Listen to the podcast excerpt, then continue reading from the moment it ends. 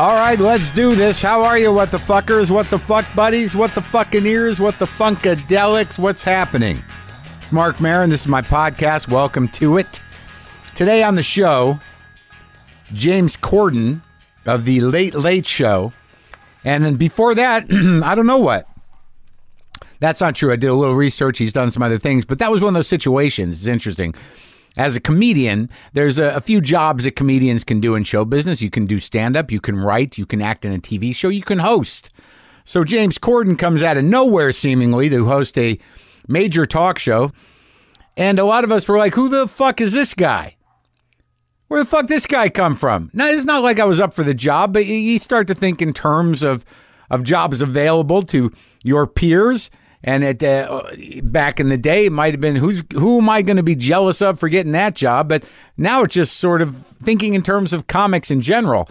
And this guy seemingly came out of nowhere, and a lot of us were like, "What? Where? Who? Why?" And uh, I talked to him about that he had a little of that going on himself, as it turns out. Uh, it really was a, a pretty uh, a pretty great conversation. I enjoyed talking to him, and you know that's what you learn. I didn't know anything about him, and we had a blast. We had we had a nice chat. Interesting guy, interesting background. Comes from the part of the world that uh, I'm not that familiar with, and always enjoy hearing about. That's why I need to talk to people. It's got nothing to do with this show. I don't know if you people realize that. I need to talk to people so I am engaged in the human process and I'm not falling, let's say tumbling, tumbling and bouncing down a tunnel of self. Got to stay out of that one, man. Especially if you've tapped that mine. You know what I'm saying? That's all I'm saying. I need to talk. It's not about the show. It's about engaging with other people. And I, and I, and I think that some of these talks that I do here help others do that. And I'm happy. I, I didn't, I never knew that uh, what has happened is helping in that way. I, I'm not, I'm not checking in much with current events. I'm, I'm, I'm detached from it. And I guess it's because I don't manage my time properly or because I just honestly don't give a shit. I'd rather have the tactile experience of running my thumb across my fingers in a moment of immediate dark reflection of the temporality of my body and my being. What's Trump up to? Nope. I, I'm going to run my hands along my arm and realize that, wow, I am an animal and I am I am a physical being and I have to appreciate that and build from there and realize that my experience here on earth is temporary but can be enlightening to myself and others. And I could also learn how to give and accept love and move through the world with some grace and purpose. That Trump's an asshole, right? Fucking A, man. What this is a it's a goddamn circus this election so far. I want to feel my feet on the pavement. Perhaps I'll walk down my driveway with no shoes on and be very aware of the tactile experience of the new cement under my feet and realize I'm a human being on the planet Earth with with with with very little time and I have to make the best of that time. Wow. Wow, man. We're in trouble, man. This shit is crazy. The Kardashians? That's cr- what? Maybe I'll lay down. I'll lay down on the dirt and just wait. Maybe I'll do that. Hey, um, one thing you might have noticed, folks, about the uh, the clips that of Lorne Michaels that we've been playing in preparation for the dropping of the Lorne episode is that pretty much everyone who talks about Lorne has a Lorne Michaels impression. So, as we approach the Lorne Michaels episode of WTF, here is a supercut of many famous people doing their Lorne impressions. All right? So enjoy this, and I'll talk to you on the other side of it. you could have eight SNL folks in a row, and they would all do a bad uh, impression of him. Do you talk to him now? Yeah, Oh, you do? yeah. we're you know we're we're friends. Oh, yeah? Yeah. Like he'll call and like, hello. He's like hello, hello. he's like he's like are you watching Jersey Shore? Loving this season. I think that Snooki's really made a change. I realize, oh, he- I've got the gig. Yeah. So, but I'm so shocked that I don't, I don't react with any excitement. Yeah. And then we stand up, and I go, uh, well, gosh, thank you. I, I'm going to shake your hand because I didn't know. He's like, do whatever you have to do. Uh, Lorne says from his throne on high, the moment at the end of that sketch, that's the moment you became a star. I wasn't on the air for the next four weeks. Like I'm like, if there's a lady and a dude, like what are we making fun of local news? What the fuck is that? He's like, no, no. He's like, well, you'll be. He had some crazy. He goes like, you'll be a Fred Astaire and she'll be Ginger. You'll like, you know, give her the sex, a comedy, and she'll give you the sex. And I was like, the dancers? What? And I didn't know what he was fucking talking about. The guy would be a monster news anchor. Oh, my God. I really feel that way, Lauren. And he's like, no, that's pretty much the feedback I get from everyone. And so then I call, uh, hello. I was like, hi, Lauren, how you doing? Um, so we want to move you into the cast. Great. Uh, uh, uh, when? Uh, Monday. so, you know, just, you know, uh, when it comes time to write, just write something you think you can score on. And we walked in, and he started telling me this, and he went, "So you're moving to California?" and I said, "Yes." And he went, like he just kind of like, like he just that's what he did. He went, oh, and I was like, "Yeah, you know, it's just been." Great working here, and then but I think it's just you know, and he was like, no, you know, I get it, and and you have kids, and you know, and you have to, you know, he goes, but you know, they have backyards in Westchester too, So we got the sketch. He goes, Wayne's World. Lauren looks around. He goes, Do we really want to read it? And I went in my hand. I went, Hell yeah! like this as a joke. Yeah. And then he looked up at me and sort of like, Hmm. Are you ready? You know, this table will kill you. It's fascinating to watch when someone's like, I'm not going to do that sketch. And He's like, No, I know, you're not. And when you do it, it will be fine. and the person's like, No, I, I know, but I'm not going to do it. And he's like, You're not doing it, nor should you. But I think when you find yourself doing it, you're going to, and this end up doing it. it's amazing. He's incredibly persuasive.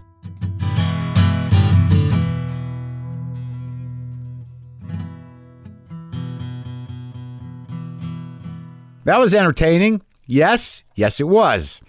And folks, I promise you, I promise you, you will hear the real Lorne, the real Lorne Michaels on WTF talking to me very soon. All the stuff I've been talking about for six years is finally coming to a head, my friends. Yes. What will happen after that? Who knows? I will try to move my vessel of blood, muscle, and bone through time with grace and purpose. I got an email from a trainer in my neighborhood, and I'm going to take the chance. I'm going to make the leap of faith, and I'm going to go train, and I'm going to make my vessel perfect. Or I'm just going to feel better. This perfection thing's overrated. I was perfect for like 30 seconds yesterday and uh, didn't enjoy it. Did not enjoy it. The music you're about to hear, folks, is by Kelly Pratt, who also makes music under the name Bright Moments. Uh, he sent this to us, and we thought it was pretty cool. So uh, enjoy this. All right, right now we are going to talk to an actor who is now the the the host of the Late Late Show. It's on weeknights at 12:30 a.m. on CBS. I was on it uh, with Jason Siegel and Carl Reiner. I will be on it again at some point, I imagine. But this is me and James Corden.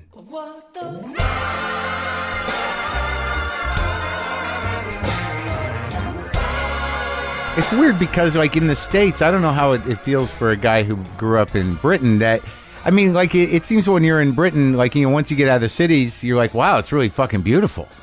And Yes. and here everything's different and expectations i really wonder what uh, what people's experiences versus their expectations like how much have you traveled here Uh, well, uh, a bit. Yeah. I, I mean, I've I lived in New York for I've lived in New York at two points in my life, sort of one for six months, one for Yeah. sort of seven and a half months, and that was great. And then living here, and then the only other place I've really been is like Florida. you know what I mean? Going to like Disney World With the So uh, no, when I was a kid, so Oh, really? I haven't been back for a very long time. But uh, yeah, when I was like sort of se- 16, 17. so- It's- or, uh, yeah, around It's then. funny because even when I think of like just generalizing like Florida as a place, it's sort of like there's there's a hundred city, there's a hundred different Well, it- types of place there. Well, that's the thing. So I've been to Orlando. Oh, I so- haven't been anywhere. oh, else. you've got it really Oh experienced yeah, Florida. Oh, I've really seen. I really feel like I know it as a place. go up north to the southern. The, the, the, as you go north in Florida, it actually becomes more southern. Yes. in in in, uh, in disposition. But, the weirdest thing yeah. about when you arrive, I can remember so vividly the first time I came to LA. I came here. How old were you? becau- Uh, I was. Wow, what would I have been like? Twenty-seven. for show business. Well, uh, what happened was I had gone through quite a bad breakup with a girlfriend. Yeah. And um, my agent had said, "Oh, they want to put you on tape for this thing," and I was so sort of lost. Do you remember what at it was? Home, it was. Um, oh, I do. It was the Jay Roach film with Zach Galifianakis and Paul Rudd Ah. that was based on the French movie. Was it the was it the institution movie? No, n- Oh, I don't remember. no, it was based really famous, based on a French film, ah, Dinner for Schmucks. Oh, right, okay. there it is. Okay. so said. I wouldn't go see that movie just based on the billboards. Sure, I like well, I, well, I didn't go and see it, What but a I did horrible audition title. for it. Yeah, Right. but at the time, Yeah. when it's Big like deal. Paul Rudd, Sure. Steve Carell, Jay Roach, who I love, so. And I read it, and anyway, I was like, "I'm not going to get this. They're going to. This is a part that's written for Zach Galifianakis. oh, Clearly, it was that part. Oh, 100%. And Yeah. I was like, this is oh, like he should 100% play this role. No, no, no. They want to see everyone. They're really like that. They brought you in to pressure Zach. That's well, what I they- don't know that that's true, but I went and auditioned. I said to Jay Roach at the time, I was like, so you're just seeing people in case Zach Galifianakis can't do this, right? And he was like, no, abs- absolutely not. About two years after that, he came, or three years after that, he came to see me in a play in New York and had forgotten that we'd met. yeah. And I said, Oh, you don't remember. I came in and auditioned for you. Um, and you told me, and I said to you, You're seeing people in case Jack, Zach Galifianakis can't do this. And he went, Yeah, yeah, that's what was happening. Yeah. but he had forgotten all about it. But anyway, I came to LA. You're shattered. I was not in the best state of mind. And I came to LA and I remember thinking, saying to him, Oh, so where's the middle? In the Where's middle. Mm, the middle bit? where where, the it center? all- yeah, where's the central Yeah. thing? And, and and when you realise there isn't one, and when you realise essentially Los Angeles isn't really a city, it's a collection of disparate towns, Mm-hmm.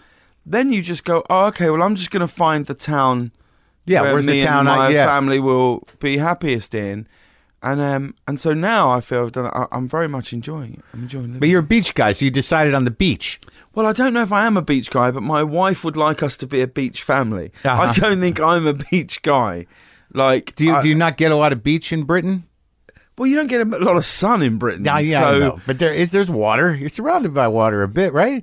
yeah, but you, you- but it's no, there's no sun, so it's just it's just cold. It's a sad beach. It's a coldness you never experience here. Like the other day when it rained here, when it rains here, I am fascinated by the whole Oh, place. people freak out. It might as well It's- be snow. It's amazing Oh, yeah. how mu- people are like sliding. Their cars are sliding. Their, people like they don't understand what to do with their Yeah, yeah. wipers on the car. There's like the news Yeah, just becomes all about rain. sure.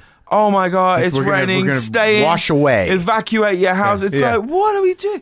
Here, if if we had the rain that you had here at home, I on I promise you, my dad would be like, we should have a barbecue. This Yeah, weather is perfect, This perfect. weather is terrific. Nice to You cook know. outside. Yeah, exactly. Where'd you grow up in Britain, though? I grew up in a very small town called High Wycombe, which is uh, in between. If you head out of London towards Oxford, it's about an hour outside of London. Hmm. Yeah. in a valley. Yeah, and so it's pretty. Um, it's surrounded by prettiness. the actual town of High Wycombe is quite a. It's painfully ordinary. It's- Uh-huh. I mean, and and I, you know, there's a, it, it is the, Like you the, could drive through it and not notice anything. the high street is the same as any other high street in any other town in Right. Britain. The, the it, it's yeah. How'd you There's end a- up there? What- what- Well, my dad was in the Royal Air Force, so was a musician and was based in a place called Uxbridge, which is sort of close to London. And he was very adamant that he didn't want us to grow up on the Air Force base. He Right. didn't think that that was a particularly. So he was a lifer Uh, he was in it. Well, he was a musician for 26 years in the Air Force. What does a musician in the Air Force do? Well, they play at all the big ceremonies and things like that. So And even, then- like, even of all sizes, like even if it's a smaller ceremony, they- he's on contract in a way. yeah, yeah, yeah, you're in the band. But then he went to the first Gulf War. He went to the first Gulf War. With his, as a- what does he play? Saxophone. Brought his sax. yeah, no, they went as stretcher bearers. The musicians did. Yeah, they went as stretcher bearers, and they didn't. They didn't. You know, nothing really happened, but they were there. It was incredibly traumatic for us. But my dad was like, they were. They were essentially just sat around, not really doing anything. So that was the so that was when the coalition was formed and Britain stepped in. They sent some musicians down to Yes. carry stretchers, and Yes. and the war was sort of a bust in a way. Well, it, yeah, the war didn't really. I mean, nothing. Like it was so strange because I, I can remember my dad. it's horrible. saying- they bombed the shit out of the place, but there was not a ground war really. there wasn't well where my dad was stationed he was in bahrain and nothing really happened and he said he can remember that one uh, someone got appendicitis and all of these medics just rushed into this you know go go go you know like he's like he's got appendicitis it's Yeah. gonna be okay but um But it there was, a panic in the family, huh? Because he was like, oh, well, it was uh, horrible for us. He was away like six months. I remember it so vividly. And how old were you? Like eleven. So i i in your mind, it was just he's gone to war. Of course. Yeah. And, and and it's so strange if you if I think back to that time where it was just inconceivable. Like my dad said when he signed up to the Air Force, Yeah, it was inconceivable to him that there would even be another war. ever. That that, that that war would ever be something that would ever that we would do ever again. That was optimistic. Well, that's the thing. And then Uh, Yeah. you think about it now and Yeah. you just think, well, I don't know when there won't be. You know, Well, they, they've it's- changed the business model of yeah, war. it's very it's, It's so a- strange. Like Yeah, you're just- not you're not really fighting countries anymore. You're Yeah. fighting, you know, Ideologies. groups. Yeah, it's Yeah. it's very very. You just throw a strange. coalition together, and you know the, that's how the business operates now. Let's put a Yeah. little- small coalition together of a bunch of people from different armies and go deal with this problem. Yeah, I, I can't really. Yeah, get my head around it. If I think about it too long, I I, I really can't. Was figure it out. what kind of sax player was he? Was he good? jazz? He's a big jazz sax player. So Was he good? Yeah, really good. Is he still around? Oh yeah, he's played on when he came over when we launched the show. He played with the band a couple of nights. Oh yeah, and he absolutely loved it. I've never really seen him as happy because now he's a Christian book salesman.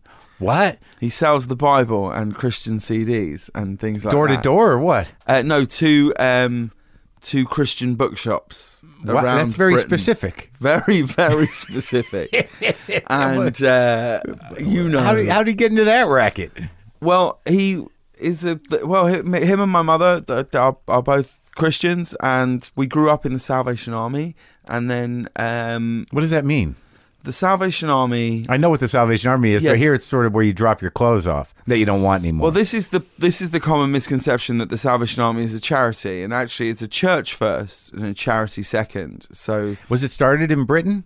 uh, yes, a man called William Booth started the Salvation Army in Britain. What was Yeah. the angle? So it's an actual church. The angle was that this guy William Booth saw that basically that the, uh, that churches were becoming elitist places that weren't um, that weren't welcoming uh, the poor or the marginalised or, or, or people around Yeah. towns, and, and so he. Um, yeah, he would. He he would. Uh, he he did. He started a new movement where they would wear a uniform and they would march through the town, and he would say, "All are welcome here, and all should come here and be uh, and are welcome in this church." And they would go and feed And they the had a homeless. church? They had a church. And he said, "This will also be a charity where people will go and feed feed the homeless, bring your clothes, we will clothe people, we'll do things like that." And that's where yeah. We So it grew was, up. it was actually um, right. It was uh, well intentioned, sort of um, honest Christianity. By the book for all people. Take care of the poor. Yeah, well, that's what it was. And then oddly, that's kind of why my parents left recently. They left when I was about 18, 19. They left the Salvation Army because they didn't feel that that was what it was anymore. Oh, they gotten- felt like it had become, again, quite an elite. Like, my mother's a social worker, my sister's a social worker, my dad's a Christian book salesman. So they have a very much a. Uh, So they're ha- helping people. They want to, and Yeah. and they and I, I I think yes, they they they the re- they left the Salvation Army and joined a church, which was actually a, a meets in a school at the end of our road, because they they feel like uh, churches shouldn't be. They feel like churches should be p- places that help people. I think. That's interesting. I it, because yeah, that my sense of the Salvation Army is that they, you know, they're ringing bells on the street. Yeah. we, oh, at Christmas, sometimes Yes. there's a Santa involved. Yes. Yeah. And The they're used- Christmas caroling. I would go and do that every Saturday. Every that was- Saturday morning, I would go and play the trumpet in uh, a little town near us called Marlow, and we would stand on a a, a roundabout in between a junction Yeah, and just play um, Christmas carols. it, yeah. it was at the that was your introduction into show business. Well, the Salvation Army was my introduction to show business. but It didn't feel like much. It didn't feel like it was show business in the middle of a Of a- of a- yeah of a turning circle, just uh, you know playing Silent Night on a trumpet. How many kids were usually involved in that? Uh, I hope it was like a it good- would be like about seven or eight of us. Oh, just oh, so it's it's sort of sad. It was a sad. oh, it was discourse. tragic. And you take Yeah. Hmm. you take a cup of tea with you, and you'd put your mouthpiece in the tea because it was so cold. you were worried that I mean, I just don't even. If looking back now, it was actually torture. It's- You were doing God's work, man. well, were we? I don't know. So, uh, well, that's interesting because uh, of the I, I don't know that. Of course, I didn't know that about the Salvation Army, but they've always been. There's something about practical Christianity that's sort of uh, uh, impressive, as opposed to you know just sort of like passive Christianity. You belong to a church; it's a community thing, it's a social thing. But they seem like their hearts are in the right place. Well, it's a weird thing. My dad always says whenever I sort of t- talk to him about you know various different things, he just says you've got. You see, he says you have to remember that churches are groups of people, and wherever there are groups of people, there are going to be huge mistakes. and he just says, uh, you know, and and and uh, and he just says, "Y- yeah. I mean, y- like sometimes I'll say to him, you know, what if this is all just, like, what if this is just all, just not true in any way? Religion. Religion, Sure. just not true. Now, is this a conversation you had last week? We've had it a few times, and I go, I go, what if this is just not like, you die, Yeah. and you get wherever you're going, and it just wasn't the case. Yeah. None of this. Everything Or you've- nothing happened. Everything you've believed in. Yeah. Nothing. Yeah. I go, how are you going to feel? Yeah. And he goes, well, do you know what? He goes, I've had a great life. Uh huh. He goes, I'm proud of all three of my children. proud of the relationship I've got with your mother. I've travelled. I, I, I've done it, and I've, and I've lived the life I'm proud of, and I've lived the life I've wanted to live. And then he goes, but what if I'm right? And you get there. He goes, spend a bit of time thinking about that. He just turns it and for around. a split second, you do go, Ah. oh yeah, that, but that's like sort of perfect in, in terms of uh, you know. But I, I think that having a righteous life and being able to uh, own that and take responsibility for it and and be uh, uh, kind of um, you know satisfied. It's such a tricky thing. It's a very difficult thing. Well, also, I think the the biggest trick is, you know, like that there there are many people who will talk about being Christians and Yeah. talk about church and faith. Who there is there and there and when you when you just scratch past the surface, there is very little of their life which is remotely uh, Christian in any way. If Sure. anything, they're just joining a club. Whereas. You know, like whenever people say to me about my parents, oh, yeah, your dad's a Christian, but you say the Christians. I go, no, no, no, yeah, but they're good Christians. Yeah. Like they're really nice. Yeah. Do you know what I mean? They're like, they're really cool with Yeah. whate- whatever you want to do. There- Right. there's no sense of, uh, I, I, you know, and, and I'm I- I'm very proud of them for that. That there's not any form of judgment or. Uh, you know, wanting to impress any of their, sort But of it, but faith and also, anything. it, it seems that one way or the other, your entire family. I mean, I, I'm not outside of you. Perhaps you've framed your particular trajectory as as service, but it seems. well, no, is the answer, but yes, But it seems like they've led uh, they lead lives of service. Of, of, Uh, I, yeah, I, th- I mean, I hope. Yeah, I th- yes, I think so. I mean, Yes, social very- workers Yeah, and- very definitely. My mum, you know, being a social worker. My my younger sister being a social. that's an worker is insane job, dude. It's, It's a relentless. crazy, and it's thankless, and it's um, painful, and I didn't realize growing up quite how. Um, qu- quite what my mum's life was when she was going to work and then coming home and then just you know me just moaning about what we're having for dinner or whatever. And she's just spent the day dealing And with she- drug addicts and domestic abusers. yeah, and taking children into care and separating children from Ugh, b- yeah. sisters from brothers in families where they're worried that the father may be this. That well, you know, Yeah, uh, my- it's it- it crazy. is just a, a different. when did you life. g- gain uh, the appreciation? When when did it sort of dawn on you that like, oh my god, Well, I remember when I I'll tell you what, I, one thing I do remember is um, our school. We had um, a, we did have this thing. I don't know if this happens at school here. We, a thing called the Harvest Festival. no, that does not happen here. It's Uh, ridiculous, right? what Where is it? you Maybe have- something like it happens. It's, What- it's it's it's a harvest festival where basically you have to bring in like tins of soup and tuna fish. Or Oh, yeah, we get something, that. And you Can come in, drive, and- a can yeah, drive. whatever. And then and anyway, and the harvest festival this year, and we were doing what we were going to do in honor of the harvest festival. We're going to uh, walk around our little village in the school in costume. And uh, so different people said, "Oh, you guys are going to be cows, and you guys are going to be sheep." And I was put in a group, like six of us, as um, uh, squirrels, right? Uh-huh. You guys are it's going to another be squirrels. show business story. Yes, well, and I'm about I'm about sort of seven, eight Yeah. at this time. Squirrels. Yeah. So I do that thing that you do at school, and I just came home and went, um, "Hey, mum, in two weeks' time, the Harvest Festival, we're doing this thing, and I need, need to be a squirrel, okay?" And mum's like, "Yeah, okay, got Yeah. it." She's Of got to make course, the costume. I presume that my saying that means that my mum knows exactly what to do and build a squirrel costume. Yeah. So Sunday night before the Monday, I come home and go, "Hey, mum, um, what's the what's the deal on this squirrel costume?" And I, her eyes look, looked in a way that just said, "I, oh, you know, oh my goodness, I have no idea." I, I'm suddenly ringing bells. right. So there's nothing. No squirrel No costume. shops are open. It's 8 p.m. on a Sunday. Yeah. So I went to school in a brown jumper, a brown sweater, Uh-huh. Yeah. um, a pair of my sister's brown leggings, Like tights. Yeah. Yeah. my regular sneakers, and then my mum stuffed cotton wool Yeah. and two pairs of rolled up jeans Yeah. into a pair of her tights. Yeah. and safety pinned it on my ass. that was it. That was my squirrel costume.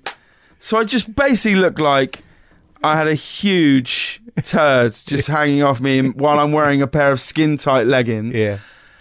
I get to school and there's some kids have got like wire Mm. bushy tails that are up above. they- They've got like paws, Yeah. makeup, everything.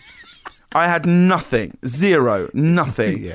To the point it was that tragic that even the bullies Yeah. were like, "Oh, his mum has really done him over there. His mum has just."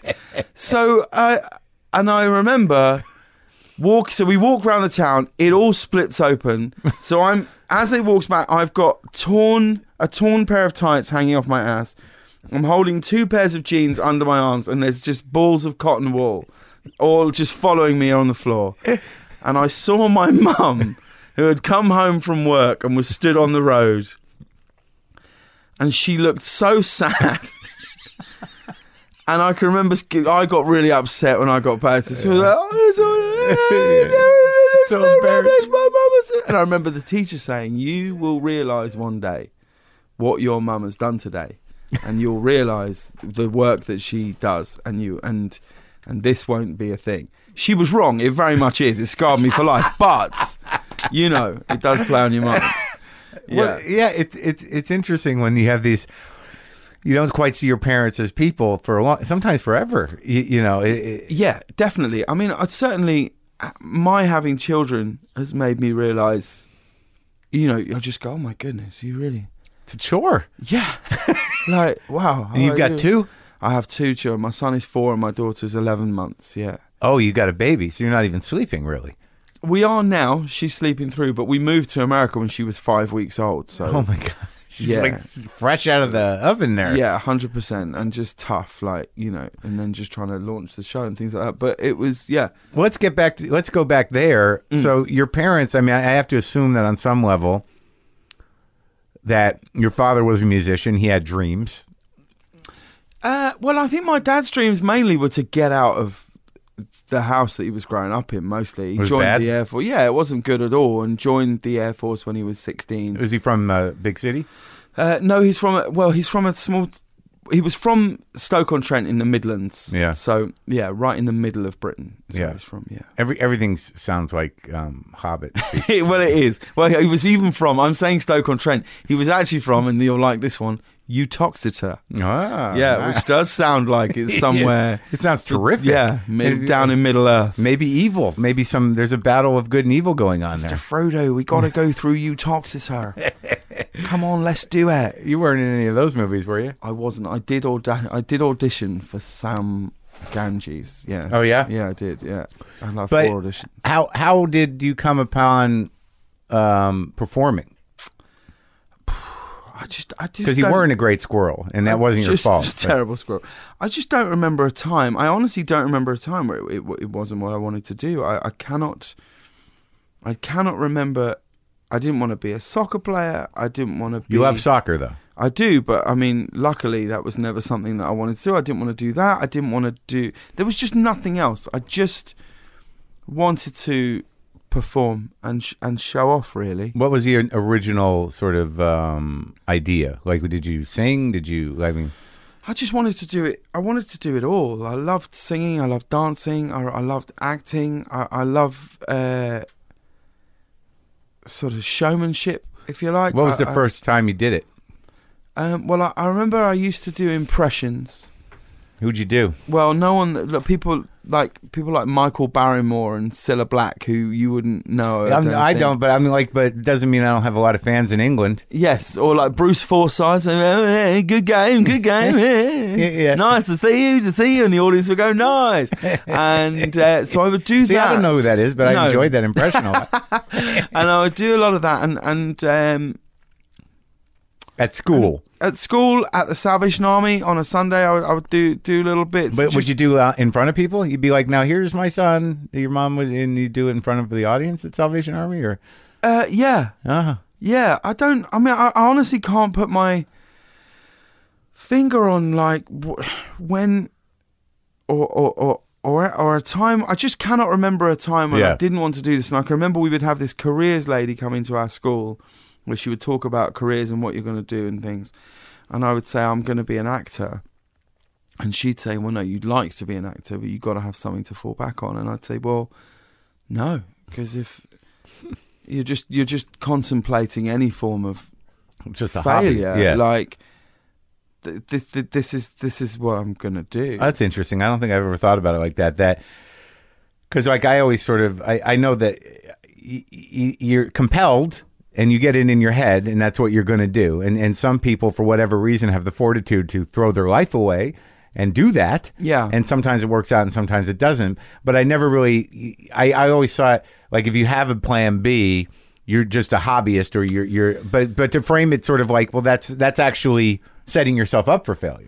Yeah, well, I also think it depends on what you think, um, what you consider to be making it. Yeah. Like, for me, like, just the doing it is the reward. that That's true? it. Just yeah, yeah, yeah. Like, whether it's I- like I feel like if you if you say you want you want to be an actor Yeah, and you you want to be an actor and you can eat yeah, and you can live, yeah.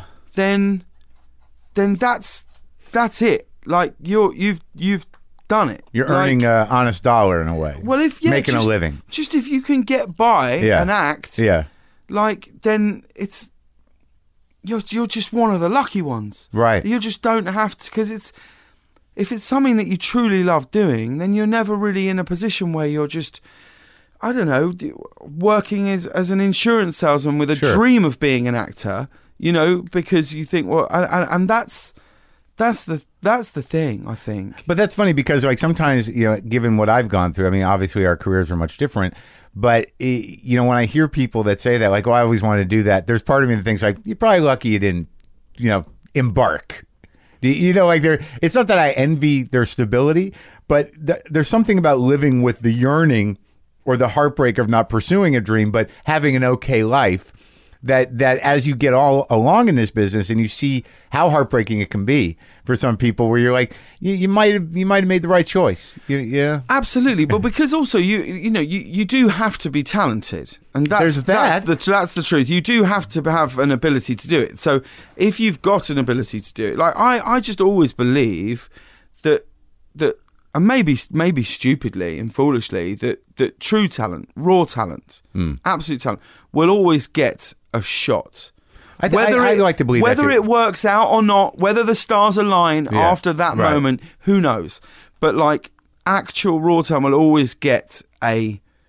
A chance. right. and If it doesn't destroy itself before it gets its opportunity. Well, there is that. Yeah. yeah and also like y- you know i think that uh, that at some point as a talented person you have to realize you know what your talents are i think that helps that you know like i, I know what i can do and i know what i might not be able i know what i'm right for and what i can Yes. handle Well, that's that's the truth. I mean, because yeah, and that and that can be quite a hard thing at times learn. to go. Oh, okay. I yeah, of course. I'd love to be Daniel Day Lewis, but I, I don't know if I've got the necessary intensity to really fully commit 13 hours a day to being President Lincoln.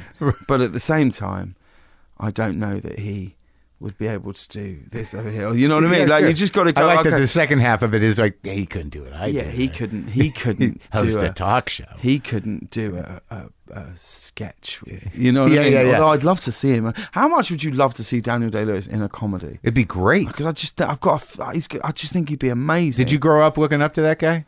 Uh, Like who were your Well, guys? of course. like um, who?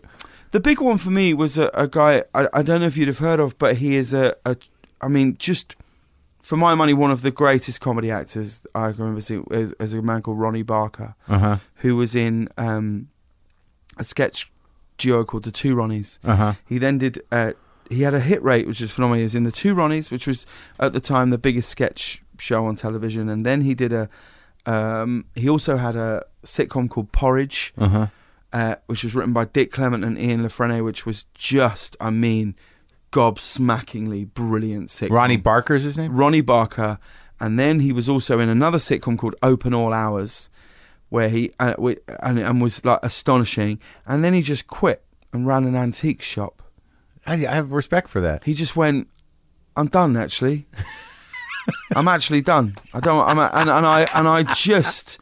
And he and he opened an antique. He was interested in antiques, and he opened an antique shop, and that was it. And then Did you go to the antique shop? no, no, no, because he he died a, a- quite a while ago, but he um he was absolutely he was almost he almost got coaxed out of retirement by Trevor Nunn to play um Falstaff in Henry V at the National, which, if I think about it. Uh, might be the most dream casting I could ever imagine, but but him I looked up to. I was really a, a huge fan of his. Rowan Atkinson, um, Jim Carrey. Yeah. I saw Jim Carrey the other day in a Whole Foods, and I don't remember the last time that I just like lost my shit. Yeah. over some like I genuinely couldn't. wh- He was walking towards me, and I just froze in a way that I, clearly Jim Carrey is used to seeing people Sure. freeze. And he went, "Hey, man," and I went, "I just think you're amazing." And then he walked off and he was in the queue and I was going to my wife. She was like, You okay? I was like, It's Jim Carrey. And she was like, All right, but hold it together. He's right. He's literally eight feet away from you. And I was going, and I actually went to her, I don't care. That's Jim Carrey. And pointed in his face. And he looked at me like, What, are you doing? But, um, Did he know you? well, there was a, there was an air of, Oh, I've seen your face before. I don't think he would have ever thought, Oh, there's James Corton. Right. I don't think he thought that, but I, I think he greeted me in a way that was if to say, Oh, I You do a recognize thing. your face Yeah. from a thing. Yeah. And uh, yeah, but like, yeah, he was. uh, Was that disappointing? Like I, I do a No, it wasn't at all. I, I, I'm, I never expect anyone to have seen a second of our show. But but but that but that's sort of weird because the difference between you and me in that situation would be like, oh, I, and I would be like, hey, do you uh ha- have any interest in you know maybe talking? On, I do a thing, You, you didn't. Well, think- yeah, but then, but then, th- see, but uh, like, I think if I had a podcast like you do now, then, then, because this is such an informal atmosphere, this Right. is such a nice thing to do. Right. I don't know that you know that there, this is such a a, a joyously unpressurized Right, environment. Right. Um, and actually. Saying to someone, "Do you want to come on the Late Late Show on CBS?" Yeah. is a very, very different question. That's true. Whereas actually, you saying, "Oh, I have a podcast which is hugely popular," Right. the president of the United States came on it, and I'd love to talk to you. Yeah. There's an air of, uh, oh wow, you would like to talk to me. That's Yeah, amazing. And I don't know that that happens on a, on a talk show that's on you know four. Okay, nights a so week. which Whole Foods? was- it was Brentwood, Brentwood Whole Foods. Don't go back. I've been every night. yeah. Wearing a late late show with James Corden t-shirt. I haven't seen him. Have you tried to get him on? Uh, You don't no, I don't. You know, I We just just bookers. Just say, of "Look, you course. But I'm not going to go, oh, can you try and book Jim Carrey? I saw him in Whole Foods last Why night. not? Well, I'd write to him first. I mean, that's what we've done with like the, the, the sort of, you know, the, the bigger people that we've had on. The You show. write to him personally? Uh, Well, we, yeah, we like you know to get like Stevie Wonder and stuff like that. We just you know you just that that sort of mission started back in like, like June fifth. Right. So the bookers start reaching out. Well, yeah, or we you know we reached out and we knew someone who knew someone and just things like that. You know. But so, you- so you book your show much the way I book mine. That's hilarious. Pretty Like, much, yeah. Well, So have no, they- because then there's there's other there's other we ha- no we have we have an amazing booking department, but like sometimes when Well, I you're use going like- after like Stevie Wonder, But I use bookers. But I mean, Yeah, but yeah, so yeah. have you ever had that situation where they say, uh, "Could you write a personal letter? I think it would make a difference if Mm. you if you reach out personally." and it's still a no. That's the worst one. Yeah. Honestly, The this would- gracious letter. This Hi. would make a real difference. Yeah, yeah. Yeah, it's gonna be a no on that. Maybe next time. Oh, it's not what it used to be. Show business. so, what, did you go to acting school? I didn't. No, I was at. Uh, I left school um, at 16, and I started. I went to college for a year to do a performing arts B Tech. thing, What's that? and Well, then, BTech, uh, what is that? uh, it's like a national diploma. So the Oh. Mm-hmm. idea is you would do that, then start, then then go to apply for drama school, go to drama school, get an E. Hmm, agent. Mm. All right, leave. right. right. But I um I had signed up with like a, a a local.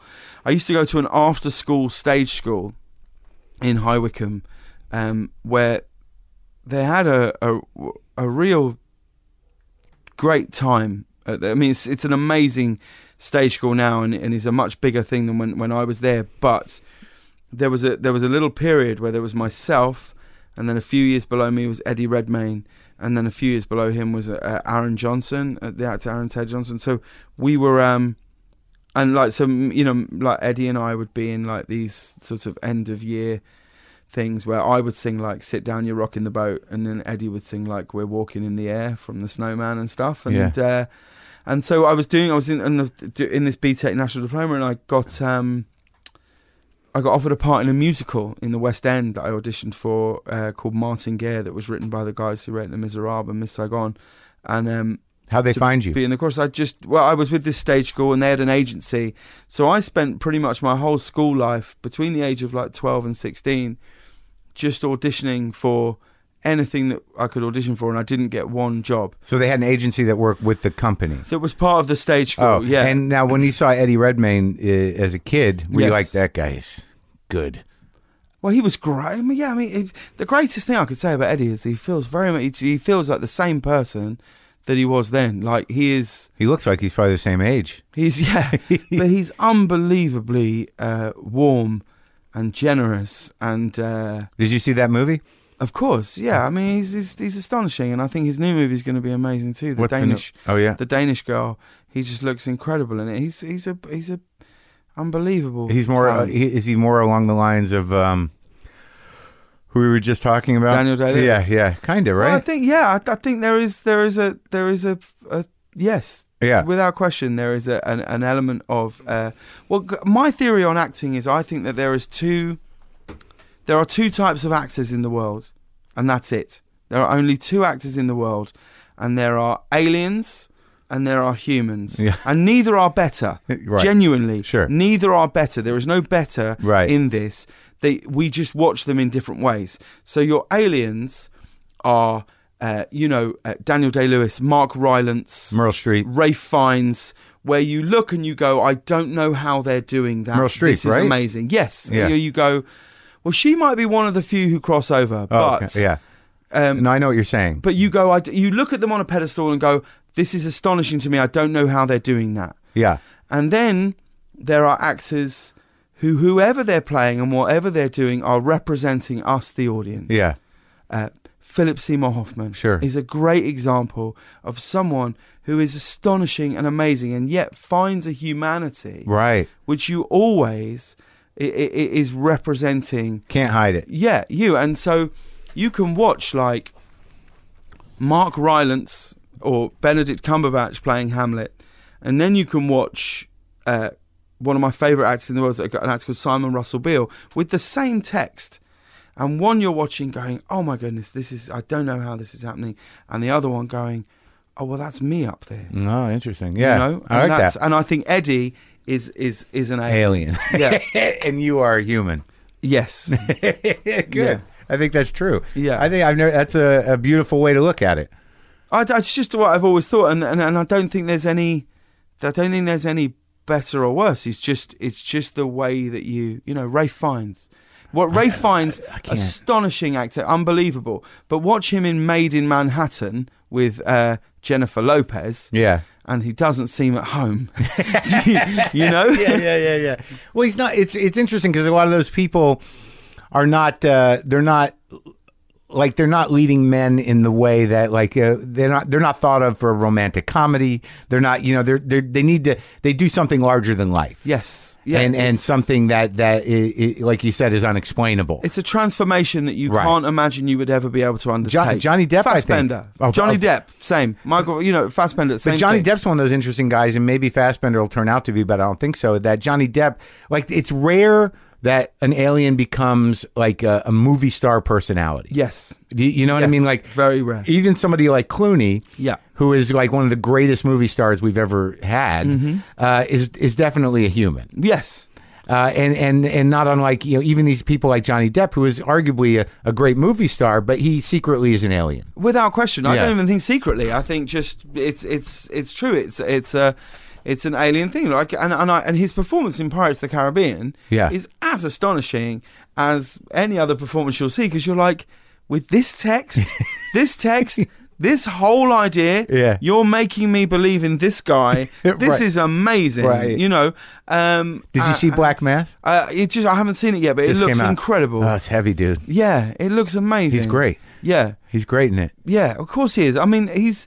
But you're right. That, but that thing with like George Clooney is a perfect example where George Clooney, whether it's Michael Clayton or it's What a great movie that is. No Oh one my talks about that fucking movie. it is amazing. You know what that saddens me film. about like you know about there's movies like that that are clearly sort of grown up, sophisticated, Mm-hmm. intelligent movies, and it, it really like no one talks about that movie, but it's a fucking great, it's a masterpiece. That movie, Yeah, well, I mean, more people talk about that movie than talk about others. It's kind. It's very odd. Some movies feel like they're just posters. Yeah. No, now. definitely. Do you know what I mean? They are. It's like, oh, I won't yeah. go because of a Oh, poster. that's a poster. Yeah. You know what I mean? Won't it's go. uh, very strange, but um, you know, yeah, that, Clooney's just uh, incre- just a phenomenal uh, presence, a Yeah, it's- charisma that is unquantifiable. Actually, yeah, yeah, but and, Yeah. and he loves it. I mean, I think that's the other thing about movie stars versus actors Yes. is that you know movie stars you know thrive. They're good at it. They're Yeah. good at the whole thing. The Will whole Smith, thing. Tom Cruise. Yeah, I mean, yeah. Tom Cruise is a lesson.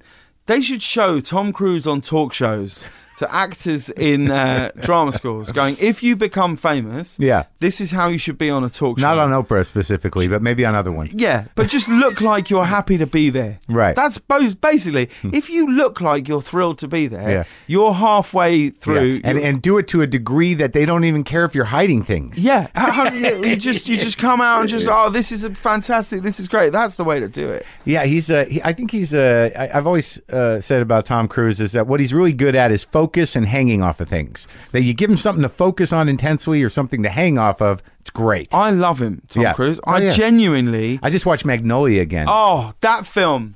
That film is uh, genuinely. I think it might be my favorite movie. It's. Be, I. I. I sort of like. Um. I was sort of hard on it initially, but then I watched Oh. it again and I was like, wow. I don't. e, I didn't even remember seeing the last third of that movie. Well, and it's- it's amazing. the bravery in that film, which is where I think like Paul Thomas Anderson is probably the best film director, I think, around in recent years. Yeah. Mm-hmm. Is that film's got two openings. The the sheer bravery of that movie to then like every s- I've never I don't remember a time I've been as aware that I'm loving something the first time I'm watching it. I remember being in the cinema going, "Well, I'm loving this film," you know. Well, I, well, I'm in. I'm in. The music, dun dun dun, dun the whole thing is this. This cannot be coincidence. This surely cannot be that. And then when they burst into song, that's the Amy Mann track, and then the frogs falling from the sky, you're like, what? You've done it. You've done it. You've got this film made in a world in which this is everything you'd ever want to do. Yeah. It's just astonishing. Oh, it's beautiful to hear. Oh, William H. Macy, Chris Oh, Kid great. Donnie Smith. Yeah. Oh, I mean, come Philip on. Seymour Hoffman, Julianne, Julianne Moore, Moore, oh my is God. unbelievable in that Jason film. Robards, it's crazy. Oh, it's it's wall to wall. Some of the best performances. John C. Riley. great. It's also well worth watching the. There's some outtakes on the DVD where John C. Riley looks like he's the most fun person to work with on the planet. Yeah, I uh, I bet you he is. Yeah. It's so funny because the first guy on IMDb is Pat Healy. Yeah, How did that happen? I don't know. All right, so you do Martin Gare, Yes, and then you do the History Boys, which was a big break. well, that was quite a while after that. I did um, I did a movie after that with a director called Shane Meadows. I don't know if you're familiar with Shane's work. He's uh, I did a film called Twenty Four Seven. Oh, It's a, a black and white boxing movie with Bob Hoskins. Oh, and fucking that's- Hoskins. Oh man, incredible. And um, and that film, ma- I, I managed to get uh, uh, an agent in London, and then I had I had worked a bit different TV things, little bits here and there, and then I was in this play called The History Boys, which was a real turning point. My for it. my assistant's sort of like, he was in the original cast. Like he's Yeah, a real it actor was- guy. it was a real. Um, I mean, as as as plays go, Yeah. it was, I mean, incredible. And you know, it's Alan Bennett, Nicholas Heitner, who I think is the best theatre director in the world. I really do. And um, yeah, and it was just it was just a thing which you know you sign up for a play for six months and then three years later you're still doing it, but you've you've travelled, you've made a movie of it, and you've travelled to Hong Kong, New Zealand, Australia. And then we finished by doing sort of six and a half months on Broadway. Did you think that? Do you think that sort of m- made that solidified your your sort of place that that gave you the uh, Well, oh, oddly, it it kind of didn't because I had done quite a bit of TV work and I'd done a, I done a I did a film with Mike Lee called how uh, was that Amazing. Which, which movie was that? I did a movie called All or Nothing with I- Mike Lee. Like his movies are just like I, I one of the great um sadnesses in my life is that I have not and I can I can fix it is that I haven't kept up with his movies. Well, this one is particularly dark, and I'm very very proud of it. it, it- I play Timothy Spall and Leslie Manville's son, and it's Uh-huh. basically the whole film is set across a weekend on one estate in London. and it's uh, I think there are real moments of beauty in the film. As uh, Sally Hawkins is in the movie. I'm just Dan- trying to figure out if I if I've seen Daniel it. Mays. What which what was it about? It's set on a council estate in London. and It's basically about the, the inhabitants of that council estate. It's hard to pinpoint. What's a council exactly. Uh, estate? A council estate is a, a Council a- estate. is a, a house uh, w- w- where basically the, the state is has put- you uh, put people up in these high rise blocks of flats. Oh, in- okay. in a, in quite a rough area of London, and and it's just about it's about love and family, really, is what it's actually about. But it's it's a tough watch. But I had done that, and I'd done the film with Shane, and I'd done a couple of TV things. So when the History Boys happened, Yeah.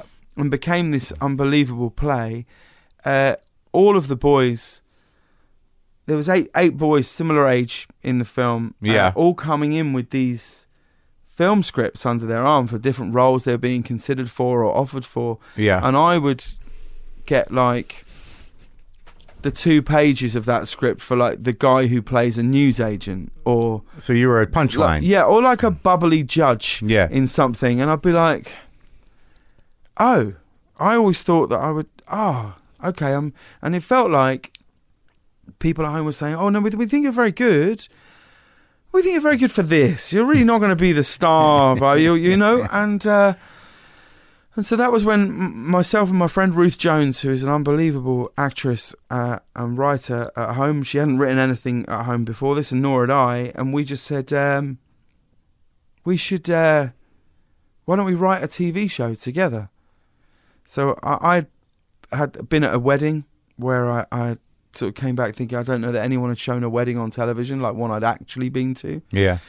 And we started talking about maybe writing a show about our couples and family, and um, we wrote this show called Gavin and Stacey, which, to everybody's surprise, it, it launched on a, on a small cable channel called BBC Three, which not everyone in the UK has. And our first episode launched with like 500,000 viewers, and, and by the time we ended That's it, big, right? That's not uh, it's not big. f- It wasn't big then. Right. It wasn't small for Now that it's channel. huge. It wasn't small for that channel, but it was kind of fine. right. And then we, um, when we ended the show, we did like twenty-two episodes over three years. We did. We only do seasons of six or seven episodes. I at love home. that about British television. Um, Yeah, it makes sense to me. And we, um, by the time we ended it, it, we ended it on BBC One, and I think we had like 14 million viewers tuned in. For so like, it's, the it last was on the air episode. for three three years. Yeah, and it sort of became it pretty much became like the number one comedy in the country. at Well, the they- I, time. uh, well that's amazing because I, I don't know the show because I, I I don't uh, like I'm not up to speed with British comedy, and Hmm. British television. Like I'm sad that I don't know who Ronnie Barker is, but I didn't grow up with it. Sure. I mean I know it's available, and I could have done a little more research, but I, I guess that's just not going to happen for me and you. That no, I'm not I'm not yeah, going to be like know, I, it was- it love was- that well, it's one a long episode. Time ago. But people do. Um, I do get occasional people like uh, Kristen Shaw was on the show the other day. And, Yeah. and, and, and was a. I, I- I'm thrillingly for me was a big fan of the series. Well, there's definitely people in my community, in the comedy community, who are huge Anglophile, you know, like British comedy fans. Yeah. But I've always, it's sort of fascinating to me the the intimacy of of of what I picture the BBC's business model to be, and that the opportunity they seem to give comedic talent, because there's a lot of people I've talked to in here. Um, like Dylan Moran, Mm-hmm. um, and you know, like uh, uh, Simon Pegg and Yeah. Edgar Wright, Yeah. I, I've not talked to Ricky Gervais, but it seems that you know if you have a profound comedy talent and you have a, an idea that you'll get a shot. Well, Ricky is Ricky and Stephen are the, are the best example, I think, where they made a little short film. Stephen was on, I think, uh, I think Stephen Merchant was on a a BBC Young Directors thing while he Yeah. was also working at the radio station with with Ricky and Carl Pilkington, and uh, he made a little, I think, like a five or six minute teaser with this character that Ricky used to do around the place called CD Boss. And then the BBC said, "Oh, will you make a pilot? We'd, we'd like to make a pilot." And and what's amazing is, Ricky and Steven said, "Well, we'd like to direct it."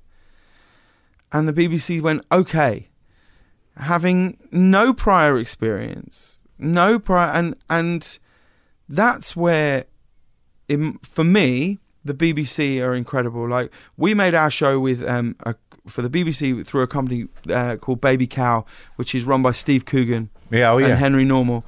And we would take all of our notes from the BBC or from Henry or from Steve would be um, they would all start with this is your show. No one knows this show better than you. So what we're giving you now are not notes, they're suggestions. And if you don't like them, throw them in the bin. And if you do, take them, but it's your show. And so immediately as a creator of a show, you are so much more open to hearing a network's um, point of view Mm-hmm. on your show, as opposed to we don't like this on page three, and this has got to change on page five, and we also think this character needs more of a thing.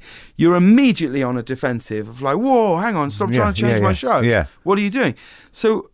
And I kind of think that's that's a place where uh, uh, American networks, in a narrative sense, for, for narrative programming, could really uh, could really learn from that. I think. I, I yeah, I don't know what the, the, the difference in, in the business model for, for how American television was sort of built, you know, on towards moving towards syndication or, or holding viewers uh, in a certain way. A lot of that stuff has fallen away, so you get a lot of these people that you can't even trust. Yeah. So I imagine that having the BBC who trusted Steve Coogan, I imagine, because he had that. What was his famous character? Well, thing? Alan Partridge. Yeah, yeah, yeah. well, they, yeah, they, they just, well, what they do, but, but even more than that, like to trust Ricky and Stephen, two guys working at a radio station, to go, yes, we will let you direct, produce, and write this series Yeah.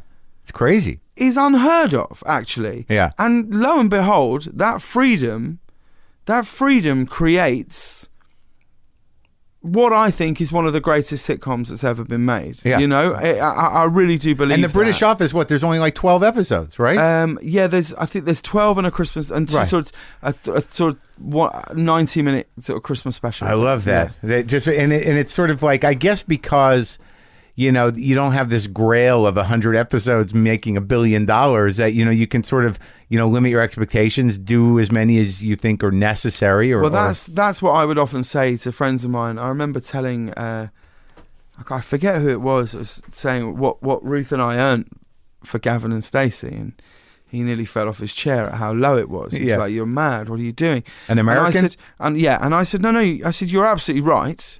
I said, "However, what we lose financially." Compared comparatively, Right. I always thought we were being paid very, very well. well, that's the thing is but- like when we started this conversation. I mean, it, it's nice to earn an honest living, course. for doing what you do. Yeah, but uh, but but what really counts is is a you have this creative freedom which, which is unheralded. You don't you're making the show that you want to make, and b it's never going to be pulled off the air. It you'll always get to tell your story. Now, granted, come the end of it, you might be telling that story to four people, but I can remember when we were writing Gavin and Stacey, and when I wrote my the, the next show I wrote with my friend Matthew Bainton, the show The Wrong Man's. All we would say is. How great would it be if this was just one person's favourite show? if sat round a dinner table somewhere, someone said, Oh, you know the show I love? Gavin and Stacey. And everyone goes, I haven't seen it. What is it? And they go, No, it's- I love it.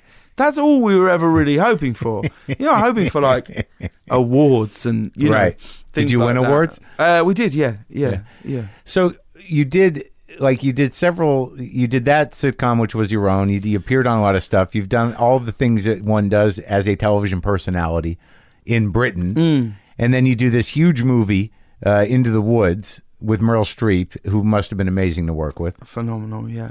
how was it like being with an alien It's just incredible. I mean, she is. Uh, I- I've never really worked with anybody quite like it. Actually, there's nobody And- like it Well, also she. Um, the greatest thing I can say about her, and it's it's my favourite thing in in people, i- is when she takes her work unbelievably seriously. She is incredibly serious about the work that she does, and she doesn't take herself seriously at all right and that for me makes for the perfect person to work with because i there's there's I, I really can't bear i don't like it when people don't take their work seriously and the only thing i hate more than that is when people take themselves very seriously And- and if they I do in just both think, of those- Mm. oh it's just the pits when people think that they're you know changing the world and like- they're not putting the work in yeah the work. but um she is astonishing yeah amazing And was just she amazing was she nice Oh my god, beyond nice. Like Yeah. nicer than nice. She's so aware of how you feel when she walks in the room that she just does everything she can to put you at ease in Right. that situation. I, I Right. just I, I love and adore her. Yeah. So now there's, eh, I'll just, I'll, I'll lay it out here in Yeah, yeah, America. You know, as a comedian and as somebody who talks to people, that Yeah. you know, when that spot opened up on the Late Late Show, Yeah. and they were auditioning people that I knew, I, I I never got the call, but that's fine. I'm not everybody's cup of tea. But then you know, out of nowhere, we're all like, "Who? Yes. Who's your- absolutely. Who the fuck is James Corden? What do you, Of what- course. what's that? guy- Yeah. But it was sort of like it it was unprecedented in a way. The- You know that that that process. What? How did that come about? I don't even really know. You don't. Well, I you just mean- got a call from your agent, No, I'll tell you how I don't. I had uh, come to America and I was I had a, and this I is had- sort of off. You know, it's off course for you in a little bit. I had done a play in New York called One Man Two Governors, Uh-huh. and uh, a- and it was an, a a really great play, a brilliant play, and, and I had some very nice reviews from it, and, and I won the Tony Award that year, and uh, I didn't know this, but like. Nina Tasler, the president of the CBS, and Les Moonves, who's the CBO, C, Yeah. the CEO of CBS, had seen that play and uh, a- a- and were quite determined for me to do something on their network. I didn't know any of this at Yeah. all, so I um I had sort of I had an idea to make a TV show, and I was going to make this TV show, and Here, yeah, and uh, I had an idea for a narrative comedy, basically about heartbreak and how and and uh, and relationships and, and things like that, and um, so you had a pitch. Um, yeah, I had like a few fragments of ideas, Yeah. and I talked to people, and I was very, very wonderfully uh, I had a feel. And I decided that I was going to make the show f- for HBO, and uh, and I I went and and I saw Les Moonves and Nina Tassler, and we were talking about this, and then we started talking about late night, Um, Mm-hmm. and and we had some talks about late night, and I said, and I was just saying, I, th- I think you've got, I was saying, I think that Stephen Colbert is the the best appointment they could ever make. I Mhm. said, I think it's amazing, and I said, I think the trick after that show is you've got to sit the other end of the seesaw. I think there is no point having two shows that are similar back to back, like. Mm-hmm. Operating at the same intensity. Nowhere else Yeah. in television would you say, from 9 till 10, we're going to have a medical drama, and then 10 till 11, we're going to have another medical drama with the same diseases. yeah. And, uh, and they just sort of were going, Well, what would you do? And I was like, Well, I I think I would bring all the guests out together at the same time and try and make it feel a bit more conversational. I'd sort of try and do a bit more like sketch, silliness, songs, dances, just silly things. Like try and give people, make people smile because Stephen's going to take care of politics. He's going to take care of all of that. And we we would just like to be a place, a warm place that would make you smile before you fall asleep. And um, and and, and I wasn't really, really even really sort of You pitching. weren't- you weren't I was selling just it, kind of yeah. talking about it Yeah. in general, and they and and then. And then they said, "Would I like to do it?" And I felt very, very reticent about it. I really Why? wasn't because I just didn't hadn't considered it as something that I would want to do, and I didn't think it was something that I wanted to do, and I.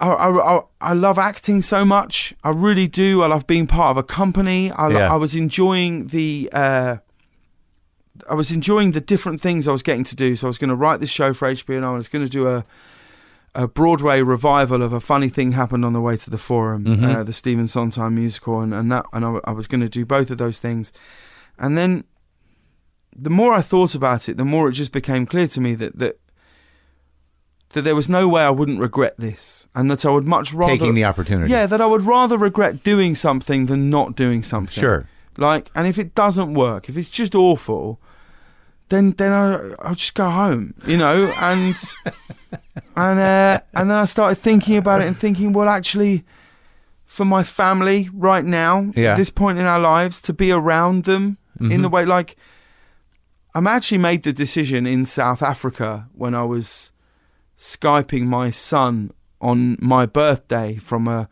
Hotel. prison. No, a prison in Johannesburg. We were filming in a prison in Johannesburg, and I For was what? like, for a TV show I'd written called The Wrong Man's Yeah. for the BBC, and I was like, this is only going to get harder. Like my wife was pregnant at the time, and I was like, leaving them, and and from what I can work out, no one really ends up on a therapist's chair going my dad was just around too much Right. he gave me too many cuddles at the weekend and and they were so unbelievably open and receptive to making the show whatever we'd like it to be i thought okay yeah i'll i'll i'll, I'll jump Yeah. and, and we'll see you know and, and i feel still feel like we're sort of still jumping really uh you know and, and you know i, I i'm interested to see where it lands Did you feel like um, that there was a sort of uh, this guy's?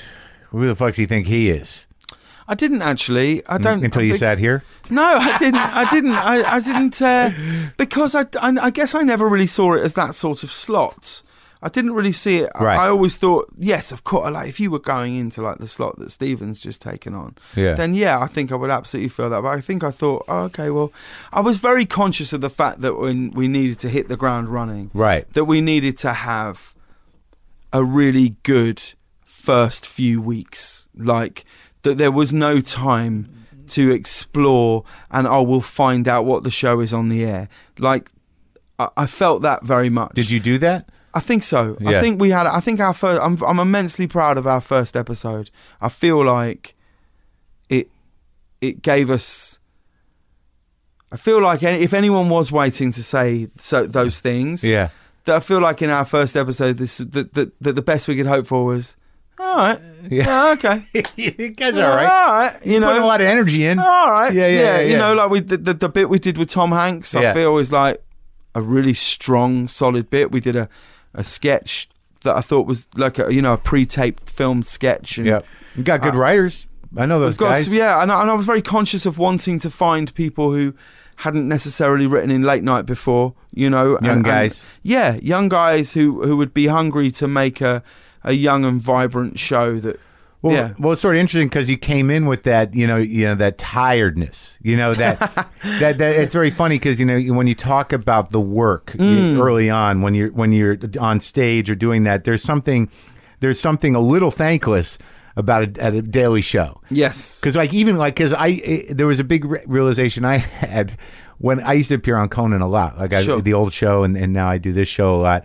But when I go do Conan, which was four times a year, three or four times a year, five times a year, like I'd get off and I'd be like, "All right, where's Yeah. the where's the party?" Where's Yeah, the-" yeah. you get That feeling of sort of I did it, And and, then you just shame. realize just a bunch of fucking people at work, It's just the You- same you- the next day. And, yeah. And, and that is. and I that- ca- it made me respect them more. Well, that is the best and worst thing about Mm-hmm. it because the truth is, if you there is a, there is another show tomorrow. So if you do one where you've missed the mark slightly, oh, I thought that idea was going to be there. Just yeah, I didn't really. Yeah, I don't know what happened, but you go. Do you know what? It's gone. There's another one tomorrow. Right, right. Where it's where it's hard is when you go. Oh, that um, that was a good show. Yeah, Like we had a show last night. Mel Brooks was on the show. I did a sketch with Mel Brooks. I did a stupid dance with River Dance, and uh, we had a pre-taped bit, which was me and Joe Theismann throwing fast food at each other as a as a stunt driver from Fast and the Furious drove through a drive-through. Uh-huh. And I was like, that felt like a good show yeah. and it's and it's gone now. That's it. It's gone. Like you're like right, okay, yeah. Next show, Oh, okay, here we go. You know, and that's it. But there, there's something very um, gratifying about that, and you just you know. You just got to get your head down and just keep going for it, and just keep working. And is just, Mm. the uh, is the group format working? Because I did the show, and I had a nice time, and I noticed uh, a couple things that that stood out for me, having done a lot of those kind of panel shows, is that one. Um, there were not enough dressing rooms for me, and I was I was put into a weird someone's well, office. no, that was not your fault. That was that was not our fault. That was because I tell you why that was that Wiz Khalifa and Yeah. Fallout Boy yeah, were performing together. on another show, you were We were taping pre-taping something. Yeah. it for another show, but we didn't have a musical act on your show, and they Right. were they were very much coming as a f- collective. right. And uh, Wiz Khalifa did not think that, and just went into your room and went, "I'll go in here," and shut the door and lay down, which uh, is not ideal. That's the only time that's ever happened. Well, I'm glad I had it. That's the only time that's I, ever I'm glad I had happened. a single experience in You really someone did. else's and I office. promise the next time you come back, you will have. our Literally, very I get best there. It dressing was room. funny because I get there. There's this great dressing room. There's Yes. food out. There's a party going on, and they're like, "No, no, no." You're And in they- Josie's office. Yeah, I they- know. I'm they- really sorry. They about walk that. me outside. I'm truly sorry. No, it's okay. I It- really am. I was- I- I'm it ju- was. It was. It was. It's fine. It was so far beyond our control. Well, I because like- Wiz is not someone you really just go. Yeah, yeah, he dude. just doesn't ouch. have that. Yeah, he doesn't Yeah. have that. No, vibe. I, I understood. I'm, I'm just busting balls. But the um, the thing that because I'm I'm sort of fascinated with the dynamic of, Mm. of creating a not necessarily a, a panel, but like having more people out there at once Yes. with, without a topic specific show. You don't see that much. In America, like you- you know, Yes. politically incorrect used to do a thing where they'd have four people out, but Yeah. you know, you had things that we were all everyone was commenting on the same thing, Yeah.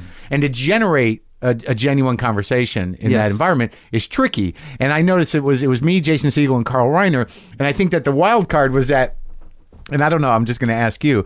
Like I've interviewed Carl before, and you know he's obviously amazing, and Yeah. you know he's an elder spokesman, and Yes. and and but that's also the thing that you realize once he's out there, it's like you you, you can't really interrupt. The, well, no, you can't, and and that's. But then you know, I just find great pleasure in that, and I just think, I just mostly it's, well, you know, you does it just- work in general? Like, Are you finding that the guests are playing off each other? Yes, and that- oh, very good. much so. Like, v- yeah, very much. And and I think um, I think guests enjoy. I think lots of guests enjoy uh, the um, the notion of not just a fixed eight minutes on them. Spontaneity. I think actually, oddly, because you you would imagine it would be different, but when you think about it, it makes complete sense. I think the the people who feel uh, least comfortable, I think, uh, in that environment are comedians, because you are um, comedians. Uh, the very notion of being a stand-up comedian is I Solitary. talk, You listen. Yeah. I'm bringing some stories. Yeah. Here we go. Yeah. And that is the format of lots of talk shows. Sure. Do you know what I mean? Yeah. Lots of talk shows. Oh, you know, if you're a stand-up, co- oh, I've got a great thing about uh, supermarkets. Sure. So if if you could ask me a question about Right, going to the right, supermarket, that would be right. wonderful. Yeah. And that that is is kind of difficult to juggle on our show because you never quite know where Where the it's- sure. conversation's going to undulate and move to. The only thing I think is, I think let me. I mean, I think there are five other shows where the guests come out at the same time. Uh, sorry, come out individually. Yeah. And ultimately, it just comes from a place of like, we have to give the show a reason to exist. It, we can't. It is not enough just because there has always been a late late show after the late show that there should be. Yeah. We've got to give it a a reason, and we've got to make it feel and look different. Yeah. You know, Reggie in it, you know. Yeah, I know in Reggie. Itself, it's just like a phenomenal presence in that environment, and. um I found it good. I found it refreshing, and in in in, in like uh, for me as a comic who's who's done the story format. Yeah. you know when I heard it was going to be me and Jason, who I know. Yeah. and Carl, who I've interviewed. Yeah. You know, my I, I wasn't I, I wasn't upset at all, and sort of like, how am I going to get this in? I was No, sort of like, course. I was sort of like, oh, this can be easy. Well, that's it, and that's that's the truth of it. That's what most people find is actually, it's a joyous thing where you think, well, actually, if this was, if if if in fact we took these cameras away and this was a dinner table and we were all eating, Yeah. this would be joyous. Yeah. this would be great. Like we had a show with uh, Jane Fonda, Lily Tomlin, and Elizabeth Banks, and I've just never had more fun. Just the three, la- and we were just chatting. We it genuinely, I didn't get through half of the so card. you lost your. That's I great. didn't So get you- through half So the you card. didn't have to be self conscious. No, because you go, we've talked, okay, we talked about this project and then we're going to talk about this project later. So actually, this is so when uh, Lily Tomlin's talking about something and Elizabeth Banks asks a question and it's not mine, the joy of sitting back Right. and watching that flow Yeah. is wonderful. And some nights are harder than others, but then that's the case for all talk shows. Yeah, You know? And how are you easing into the monologue and everything? How are you feeling about it? I'm finding that uh, well again that's another sort of thing where we try to do something y- you know to not do 15 jokes But of a like just, scattergun but of just in- in- topics. interacting with an audience as James Corden. I'm enjoying that. I'm enjoying that. I'm enjoying. We have some really terrific writers who come together, and we just tend to do the monologue about one topic. yeah, I like that. which is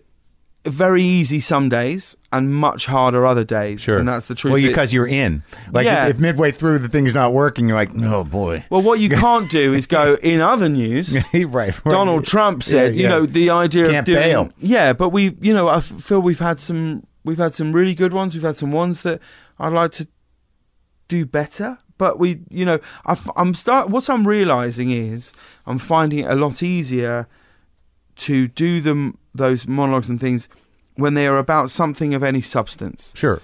And I think of, at the at the start, we thought, oh, our show, we'll just do stories about Facebook. Yeah. You know, and actually, what you realise is, if it's about something, it doesn't have to be funny all the time. Yeah, You- because if you you're can doing connect. it about Yeah.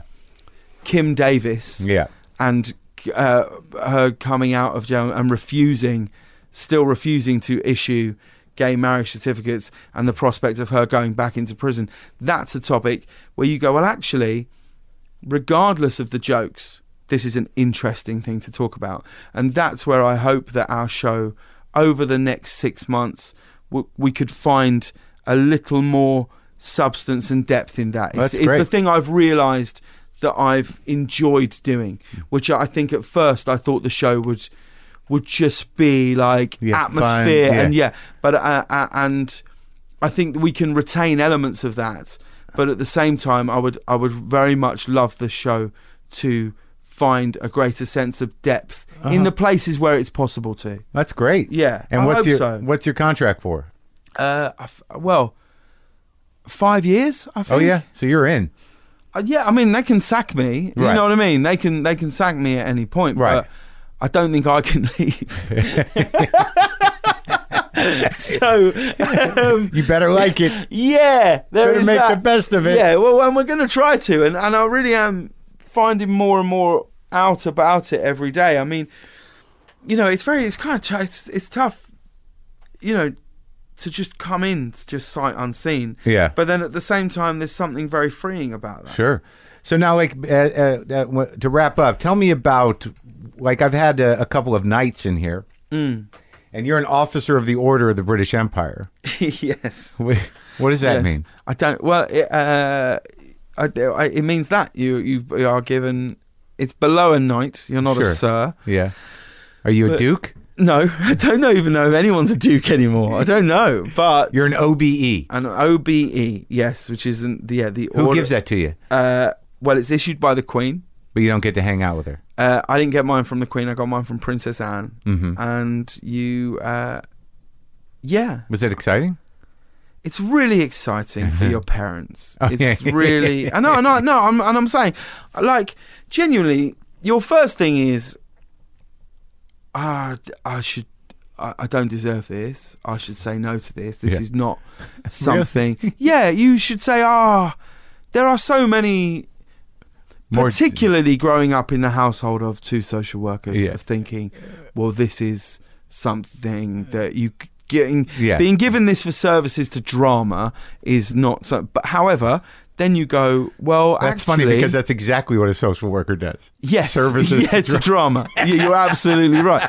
Whereas actually, the truth is, um, you know. Then you think, well, I, I yeah, you owe it to my, to my you know, my, it was for my mum and dad going to Buckingham Palace, sitting there, name read out, giving this thing. It's it's a it's a wonderful, wonderful, lovely thing. Yeah, and they loved it. They, they, of course, it's Yeah. great. We went for dinner, we went for lunch, we had champagne. It was Uh-huh. just, oh, well, that's it was, it was lovely, and that that is, yeah. That, so that's, That's what that sweet. is. But I'm not entirely sure what I meant to do with it. well. Congratulations Thank you very much. That means the world to me. and congratulations on the show. Great Cheers, talking man. to you. It's such a pleasure. I've loved every single second of it.